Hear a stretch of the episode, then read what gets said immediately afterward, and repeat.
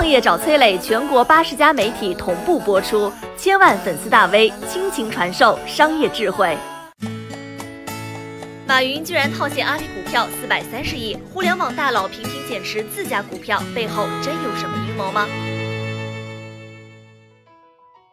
前段时间的股市，芝麻开花节节高，投了钱的哈哈笑。可就在你好我好大家好的时候啊，一个匪夷所思的消息传来，互联网大佬居然大幅减持自家股票。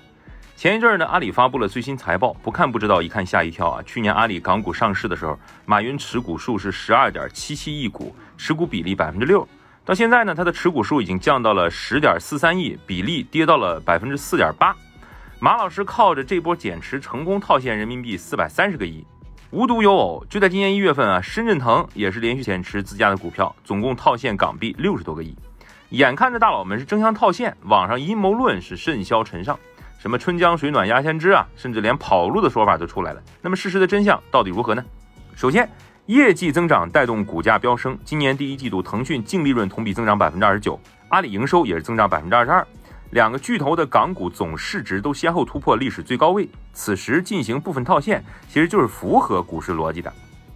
现在呢，也正是大佬们着急用钱的时候，想要继续发展，自然得布局新赛道。腾讯已经默默投资了八百多家公司，其中上市的超过七十家。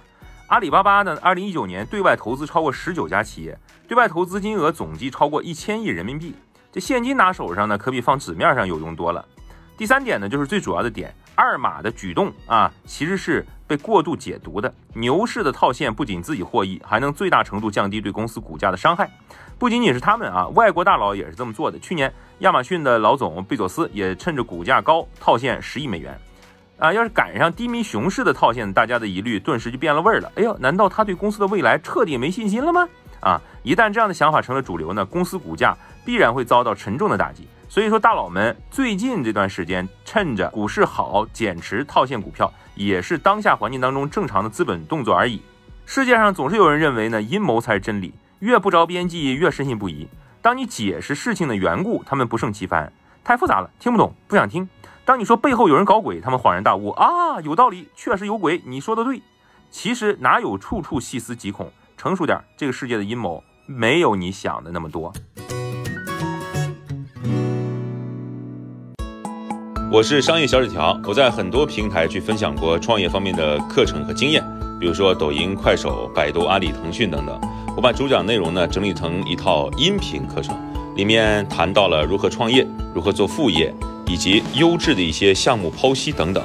相信会对你有所帮助。下拉手机屏幕，在节目简介里添加我的个人微信，这套课程可以免费给你一份。